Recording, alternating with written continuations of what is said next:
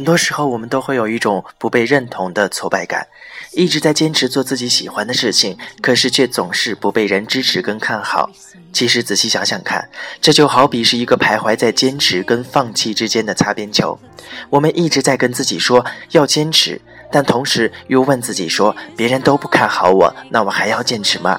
就这样在心里不断的纠结，也不知道到底该不该继续。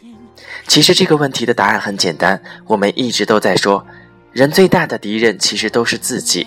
那如果你做的这件事情能够感动到自己，那就足够了。既然连我们最大的敌人都能够感动，那还何必在意别人怎么看？感动自己就够了。Indina manzo let it Go。